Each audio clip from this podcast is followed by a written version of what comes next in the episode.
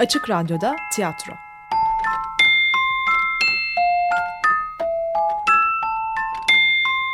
Filifu'dan sesler.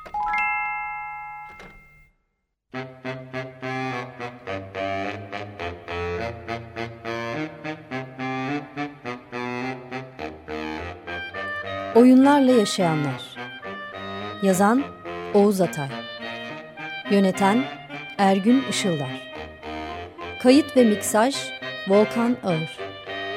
Seslendirenler Coşkun Ergün Işıldar. Saffet Mert Tanık.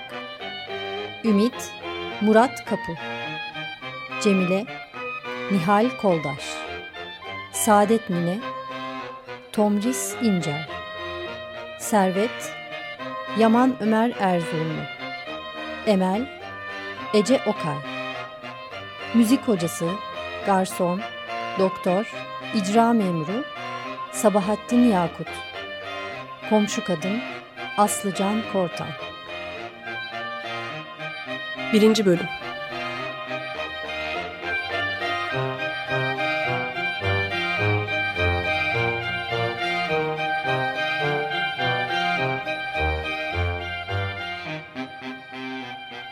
Büyük şehrin küçük bir mahallesinde ahşap bir ev. Oturma, yemek ve çalışma odası olarak kullanılan ve dış kapıdan doğrudan doğruya girilen büyük oda. Ortada yuvarlak bir yemek masası. Sağda, tabii yönler seyirciye göre. Hepimiz biliyoruz değil mi? Ee, küçük bir çalışma masası. Solda bir kitaplık, iki koltuk, bir kanepe, birkaç sandalye ve sehpa. Eşya genellikle eski. Eh, Arasında bir iki yeni mobilya. Her şey biraz üst üste. Duvarlar resimlerle dolu. Büyük annelerin, büyük babaların kahverengi fotoğrafları, o büyük adamların resimleri, Napolyon, İskender, Hindenburg ya da onun gibi bir Alman. Nelson ya da sarışın bir batılı kumandan. E, Fatih Sultan Mehmet, Kanuni, bir Arap ileri geleni, bir Hint şairi, bir Çin filozofu, bir iki minyatür, birkaç tablo, Osman Hamdi Bey, e, Namık İsmail, Rembrandt, Van Gogh, Dürer. Duvarlara tutturulmuş küçük raflarda bir termometre, biblolar, çanaklar, duvarlara asılı süslü yazılmış atasözleri, çalışma masası, kağıt ve eski kitaplarla dolu. Yalnız bunlar karma karışık bir biçimde ve masanın üzerinde uzun süredir de çalışılmadığı belli. Sokak kapısının yanında bir portmanto.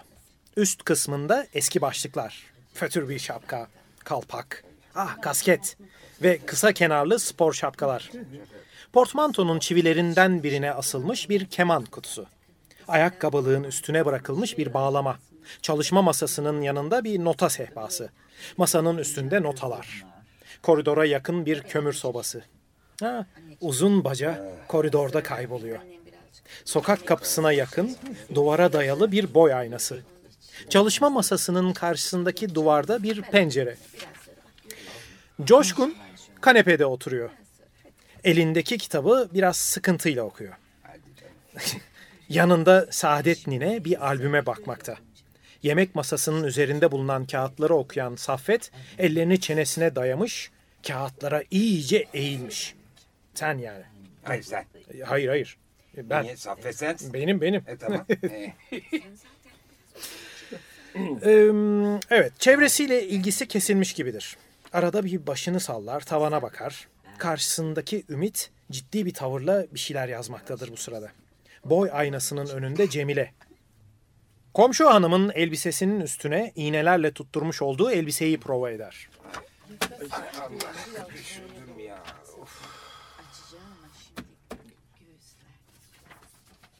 Fransız Büyük Devrimi'nin tarihi kaçtı? Baba desene baba.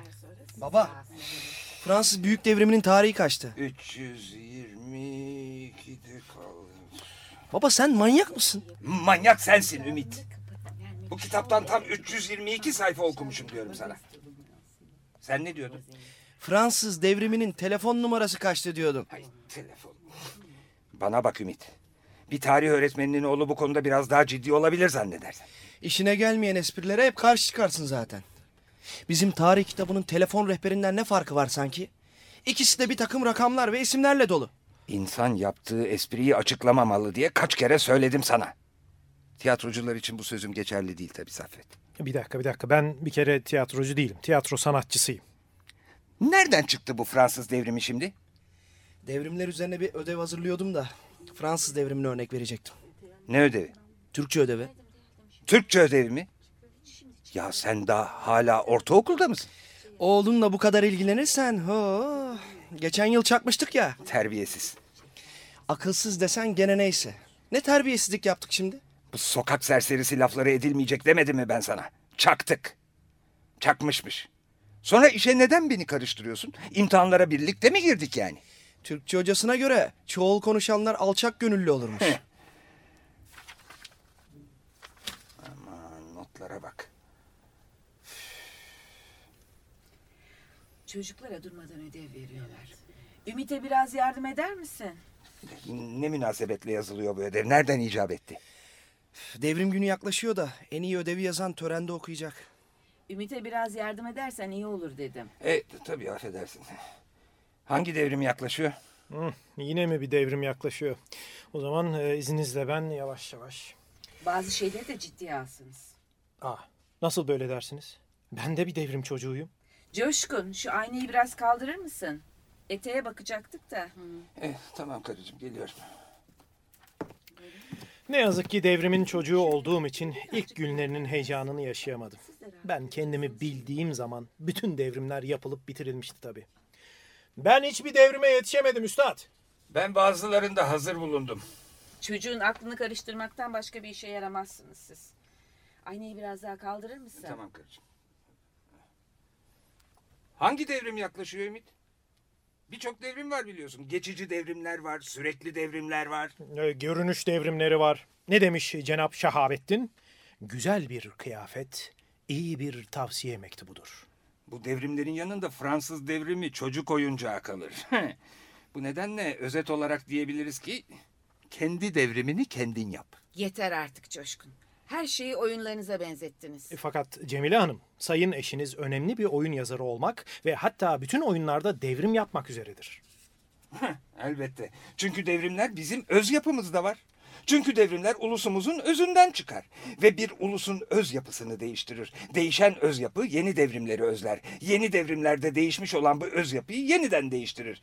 Bu nedenle devrimler süreklidir. Ne yazık ki inancınızı kaybetmişsiniz hepiniz. İnanç devrimleri de var. Aa yoktur. Yoktur çünkü her konuda devrim olur mu? Çünkü, çünkü her konuda devrim olmaz. Örneğin dinde devrim olmaz, reform olur. Çünkü din bir kere elden giderse daha bir daha geri gelmez diye korkulur. Bir de toprakta reform olur. Toprak reformu olur. Çünkü toprak da bir kere elden giderse bir daha geri gelmez diye korkulur. Biz bazen devrim yaparız, bazen reform yaparız ama durmadan koşarız. Güneş daha doğmadan beni uyaran kimdir? Devrim eğer durmadan koşuyorsa devrimdir. Sizinle konuşulmaz. Ama tam ciddi konuşmak üzereydik.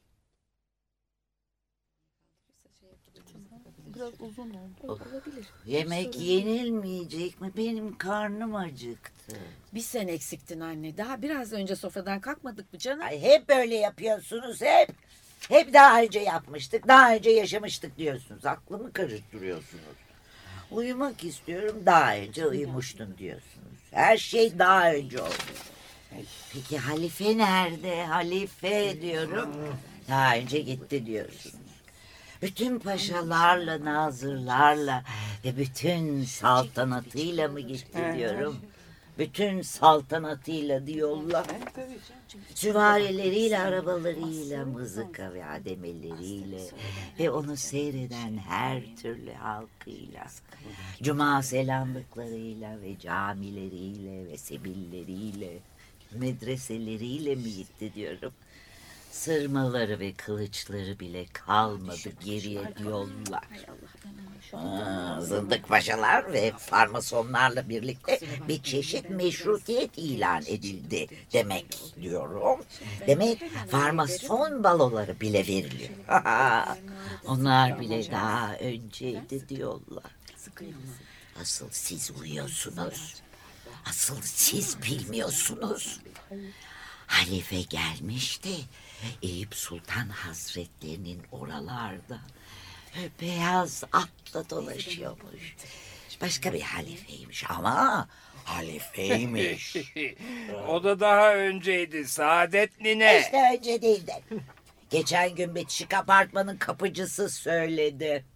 Kapıcının ne işi var burada? Tahkikat yapıyordu da. Ne tahkikat? Kitap tahkikatı elbette. Yeni halifenin de Abdülhamit Efendimiz gibi kitap okuyanlar yüzünden başı derde girmesin diye bu sefer tedbirli davranıyorlarmış. Hanife Hanım damadının evini sardıkları zaman silahın namlusunu pencerede görünce teslim evladım teslim demiş. Peki sen ne dedin? Bizim damat kitapları satıyordu dedim. Onu da pek beceremedi dedim. Annem kalabalık içinde yoruldu galiba. Ümit, anneanneni odasına götürsene artık. Coşkun bir kitap işine girmişti de. Daha uykum yok benim. Daha biraz önce kalkmıştım. Daha yeni uyanmıştım. Birazdan Cemil Paşa seni ziyarete gelecek Saadet Nine. Odanda biraz hazırlanmalısın. Biraz sonra gelecek mi? Hani daha önce gelmişti. Daha yeni gelmiş. Ha ha, gördünüz mü? Demek daha önce değilmiş. Biraz yoruldu. Gitme benim. Ee, Coşkun Bey. Ama ama Coşkun Bey. Bu ne biçim bulvar komedisi? Bak tam 8 sayfa yazmışsınız. Henüz çapkın kocanın karısı gelmemiş. 2 saattir bekliyorum. Eyvah karım geliyor sözüne. Susadım artık. Efendim? Canım işte oyun yazıyorlar da. Evet gerçek değil canım oyun işte yani bildiğimiz oyun. Provamız bitti sayılır. İsterseniz biz içeri geçelim. Sizinle birlikte. Beni konu komşuya rezil ediyorsun Saffet. Siz de böyle oyunlar yazarak asıl kendinizi rezil ediyorsunuz. Çapkın koca kadının evinde oturuyor ve kadına durmadan bir şeylerden yakınıyor. Elini bile tutmuyor kadının. E canım biraz utangaç kendisi. Sonra, sonra terzisi geliyor kadının. Kapıcı geliyor.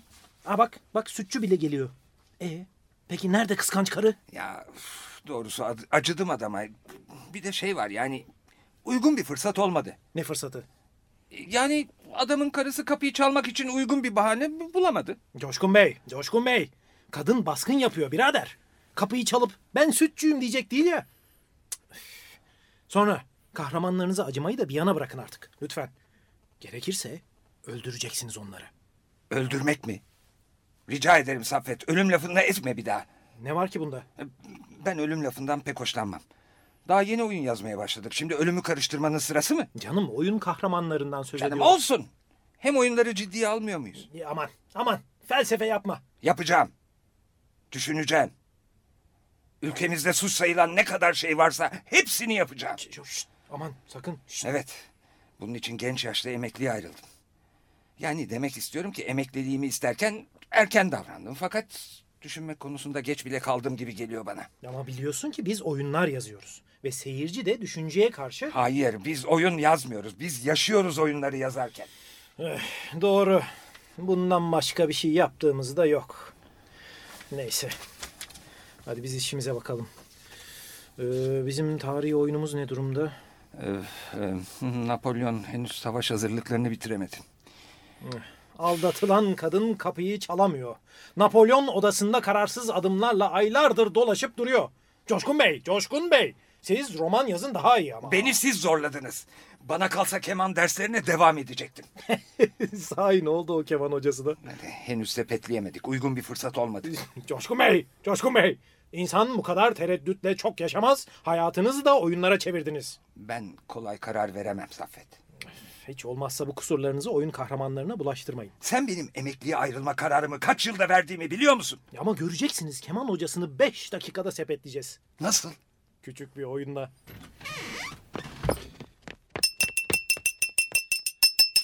Oyunlara biraz ara verelim beyler. Bir antrak verelim, iki gazoz verelim. Buyurun bayım. 32 dişe keman çaldırıyor. İşte filmlerin kötü tesiri. Cemile'den başka aklı başında kimse kalmadı bu evde. Gültepe Reklam Ajansı takdim eder. Gazoz içenlerle birlikte 15 dakika. Elinizdeki gazozun kapağını sakın atmayın sayın seyirciler. İşte kapağın içinde belki de saadetinizin anahtarı olan harf yazıyor. Çok güzel, çok güzel. Baban kızmasa seni hemen bizim tiyatroya oyuncu alırdım Ümit. Bir sinema büfesi talip olmadan acele et. Kapağınızın içindeki harfe bakmayacak mısınız sayın baylar? Neymiş bakalım? Dur kazıyorum. Ee, K. Evet baylar bayanlar işte baş harfimiz K. Şimdi küçüktüm, ufacıktım, top oynadım, susadım şiirinin bütün harflerini toplayıp getirenler arasında kura çekilerek Kazananlara birikmiş gazoz kapakları kadar gazoz kapağı verilecektir. Cemile'nin dışında kendi aramızda anlaşıyoruz bakıyorum. Evet evet bildiniz bildiniz. Şimdi ikinci sorumuza geçiyoruz. Daha önce şimdiye kadar almış olduğunuz puanları tekrar hatırlatmakta yarar görüyoruz. Evet emekli tarih öğretmeni Sayın Coşkun Ermiş sıfır fena puanla devam ediyor. Alman güreşçinin iki fena puanı var. Saçmalama. Evet işte ikinci sorunuz. Hani nerede? Ya ama bu tiyatro değil düpedüz tülat. Evet Sayın Coşkun Ermiş, işte ikinci sorunuz. İkinci Dünya Savaşı'nın en kızgın günlerinde Alman Hava Kuvvetleri Generali General von Hinson savaşa herkesten önce yetişebilmek için sabahları ne yapardı? Doğru mu, yanlış mı? Saçmalama. Evet, jüriye bakıyorum ve açıklıyorum. Sayın yarışmacının itirazı kabul edildi. Sayın Coşkun Ermiş, sizin için kronometrelerimizi geri alıyoruz ve son vapuru kaçırıyoruz. Evet, iskelelere birikmiş olan halk da heyecanlanıyor. Çabuk olun Coşkun Bey, herkesin işi gücü var yahu. Ya, saçmalama. Maalesef vaktiniz doldu ve bu sefer itirazınız kabul edilmedi. Doğru cevabı açıklıyorum. Doğru! Çünkü Berenson tıraş bıçakları kullanıyordu. Evet sayın seyirciler, siz de hayat savaşına bir an önce yetişmek için Berenson tıraş bıçaklarından şaşmayınız. Allah kimseyi şaşırtmasın. Az yüz keser, çok tıraş eder. Onu beğendim en son, tek amacım Berenson. Şimdi üzülerek sizden 10 puan siliyorum. Artık yanlış yapmaktan korkmayın sayın seyirciler. Şu an elimde tutmakta olduğum sağ melek silgileri bütün günahlarınızı hiçbir ipucu bırakmadan ortadan kaldırır. Ya saçmalama. Bu ısrarlı yarışmacının yeni itirazı üzerine tekrar jüri üyelerine dönerek soruyoruz. Sayın jüri üyesi Adil Hicabi Utanç Bey, itirazın geçersiz olduğunu çünkü dilekçenin zaman aşımından sonra verildiğini söylüyor. İşte nitekim Adil Hicabi Bey'in kendi sesinden yayımlıyoruz. Geçti hatalarla ömrüm, sonunda hakem oldum. Kafiye yok saçmalama. ne oldu gene? Sayın seyirciler, sizinle baş başa olmadığımız dakikalarda milli takım sahadaki sessizlikten de anlaşılacağı gibi bir gol yedi. Çok güzel, çok güzel. Bütün bunları sen mi buldun? Hayır, pazar eğlencesi programında dinledim. Afif kesin yazmış. Üzülme. Zaten o kadar beğenmemiştik. Babanın mesleki kıskançlığı tuttu yine. Aldırma sen. Gerçeklerle böyle alay edebilseydik. Ah, yine ne oldu? Birazdan müzik hocası gelecek. Aa, dur dur dur. Ona güzel bir oyun oynayacağız. Yaşasın! Hayır hayır hayır. Hayır senin rolün bitti artık. Tamam. Tamam. Hadi bak. Bak bak. Ya rolü biten herkes onun gibi mesele çıkarmadan sahneden çekip gitmesini bilseydi. Neyse. Coşkun. Sen bu oyunları ciddiye alıyor musun? E, alıyorum Saffet alıyorum. Yemin ederim. Ha neyse. Şu müzik hocasının işini bitirelim de. Bak şimdi beni iyi dinle.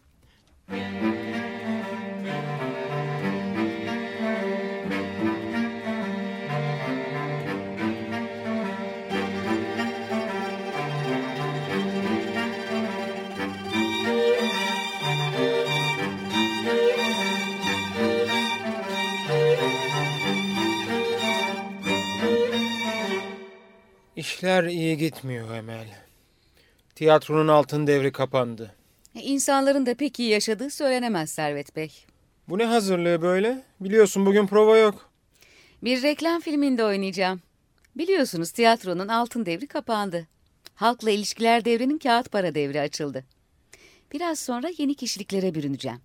Önce bir buzdolabının karşısında hayranlıktan dona kalacağım. Sonra hamarat bir çamaşır makinesiyle dans edeceğim. Ah ne romantik. Bir çamaşır tozunun temizleyici kolları arasında hissediyorum kendimi. İçimi şimdiden bir beyazlık kapladı. On yılda on yüz milyon lira yarattık her boydan. Yarım saat içinde böyle değişik işliklere bürünmek bir sanatçı için ölüm demektir. Tiyatro kutsal amaçlarından gittikçe uzaklaşıyor. Bu sanatı ciddiye alanlar da var. Saffet'in bir arkadaşıyla tanıştım. Ne oldu? Hiç. İyi bir insan. Oyun yazıyor. Oyun mu yazıyor? Neden bana haber vermediniz? Nasıl yerli oyun sıkıntısı çektiğimi bilmiyor musunuz? Canım kısa denemeler yapıyor henüz. Öf, nereden başladım bu söze? Denemeler mi yazıyor? Sanki ötekiler başka bir şey yapıyor. Bu genç adamla tanışmak isterim. Çok genç sayılmaz. Daha iyi. Çünkü şimdi bütün gençler sanata karşı. Kendini genç sanan ihtiyarlar da sanata karşı. Herkes sanata karşı. Önce şiirden anlamı kaldırdılar. Sonra müzikte melodiyi öldürdüler. Ya resim? Çizgi çizmesini bilmeyen hemen meşhur oluyor. Sanatı öldürdüler. E, onun da yaşamaya pek niyeti yokmuş demek ki. Geçen gün bir genç adam yollamışlar bana. Oyun yazarıymış. Nerede oyununuz dedim. Yokmuş. Artık oyunlardan konuşma kaldırılmış. Öyle söyledi. Ha pandomim. Yok canım. İçinden anlama tiyatrosuymuş. Delikanlı bana bir saat nutuk çekti. Ey küçük kafalı, küçük burjuva seyircisi. Bir bilet aldım da koltuğuma kuruldum diye bu gevşeme hakkını nereden buluyorsun? Tembel seyirciye paydos. Oyuncularımızın içinden geçenleri anlamayan senin gibi seyircilere kapılarımızı kapadık artık biz. Ne yapsam? Acaba ben de Bostan Korkuluğu reklamına mı çıksam? Tiyatroda devrim yapın. Devrim mi? Ee, olmaz. E, elimden gelmez ki. Çünkü ben e, tiyatroda romantik dönemin, his ve acı döneminin adamıyım. Artık hayatta yeteri kadar acı var. İnsanlar bunu görmek için tiyatroya gitmezler. Hem romantik hisler ve acılar da öldü. Gerçek acılardan yana insanlar. Hayır e, Emel, hayır romantikler ölmez. His ve acı ölmez. İnsanlar büyük acılara her zaman ilgi göstermişlerdir. Büyük insanlar ve büyük acılar. İşte tiyatronun iki temel direği. Fakat nerede acılar? Nerede kralların eski acı çekişleri? Nerede büyük ihanetler ve büyük sadakatler? Şimdi sıradan vatandaşların okuyucu mektuplarında yer alan dertleriyle seyircide merhamet uyandırmaya çalışıyoruz. Yani seyirciye kendisini göstermeye çalışıyoruz. İnsan kendisi gibi olanlara merhamet eder mi hiç? Dilenciler ya da soylu kişilerle doldurmalıyız sahneyi. Çünkü insan ya düşkünlere acır ya da yüce varlıkları kıskanır. Eskiden tanrılar varmış. İnsanların kaderine hükmeden tanrılar. Ve onların yeryüzündeki gölgesi krallar, imparatorlar. Onlar bir iç çekti mi bütün millet inlermiş. Siz eski Yunan'da yaşamalıydınız. Evet, işte bu yüzden her yıl bütün turistik bölgelerimizi geziyorum. Eski ve yerle bir olmuş taşların arasından içim ürpererek dolaşıyorum. Hayalimde bu taşları üst üste koyarak on binlerin doldurduğu açık hava tiyatrolarını görür gibi oluyorum. Oyunlarda tanrılar çizerdi soylu kişilerin kaderini. İnsanlar daha oyunlara karışmıyordu. Taştan koltuklarına kurulmuş kralların hemen karşısında onlarla aynı seviyede oynardık oyunlarımızı. Sonra batının karanlığından barbarlar geldiler ve aşağılık oyunları için sahneyi aşağı indirdiler. Kader tanrısının kurbanları olan soylu oyuncuların yerini aslanların pençesine atılan zavallı köleler aldı. Ve o günden beri halkı oyalamak için bu alanlarda nice kurbanlar verildi. Sefaletin pençesinde kıvranan on binlerce zavallı da bu kurbanları uzaktan seyrederek eğlendi. Alanlarda kan gövdeyi götürürken kalabalık sevinç çığlıkları atıyordu. İşte yine hücuma geçtiler. Benim bulunduğum yer uzak olduğu için pek göremiyorum. Ee, galiba bir sakatlanma oldu orada. Ee, bir, bir biri yerde yatıyor. Evet, e, sahanın kenarında duranlarla hakem e, yaralı yerden kaldırın. Oyunu daha fazla durduramam. Oyunun her şeye rağmen devam etmesi gerekiyor anlamında bir işaret yaptı sanıyorum evet. Ee, Selim, evet Selim, Selim yerde yatıyor. Seyirci bağırıyor. Atın dışarı yaralıyı. Hakem eğildi. Saatine mi bakıyor? Hayır, hayır. Seyircilerin isteğine boyun eğiyor. Selim'i sağa dışarı taşıyorlar. Selim yarı ölü durumda. Hakem olaya sebebiyet veren katil ikiye kırmızı kart gösteriyor. Oyun yeniden başladı. Soldan hücum ediyorlar. hücum, ileri, marş! Gol! Bravo. İşte bunun için kimse bizi seyretmeye gelmiyor artık. Bir de mendil kadar bir perde çıktı plastikten. Üzerinde silik görüntüler. Kanlı canlı hareketli yaşayan gülen ve ıstırap çeken güçlü yaratıklardan kaçıyorlar. Ve evlerine sığınarak çorap reklamlarının arasına sıkışan hapishane kaçkını gölgeleri seyrediyorlar. Evet, gölgeler!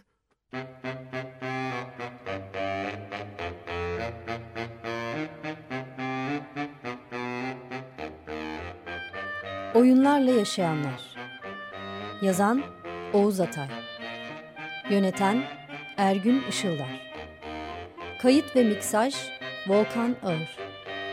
Seslendirenler Coşkun Ergün Işıldar. Saffet Mert Tanık. Ümit Murat Kapı. Cemile Nihal Koldaş. Saadet Mine Tomris İncer. Servet Yaman Ömer Erzurumlu. Emel Ece Okay Müzik hocası Garson Doktor İcra memuru Sabahattin Yakut Komşu kadın Aslıcan Kortan Müzikler Michael Nyman An Eye for Optical Theory ve Exit No Exit No 8 ve Asumar Alman Bal Gibi Olur.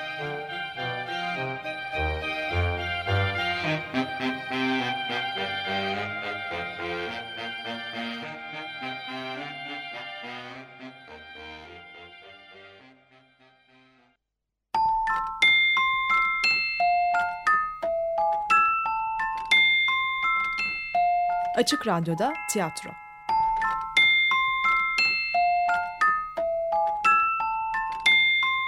Filifu'dan sesler. Açık Radyo program destekçisi olun. Bir veya daha fazla programa destek olmak için 212 alan koduyla 343 41 41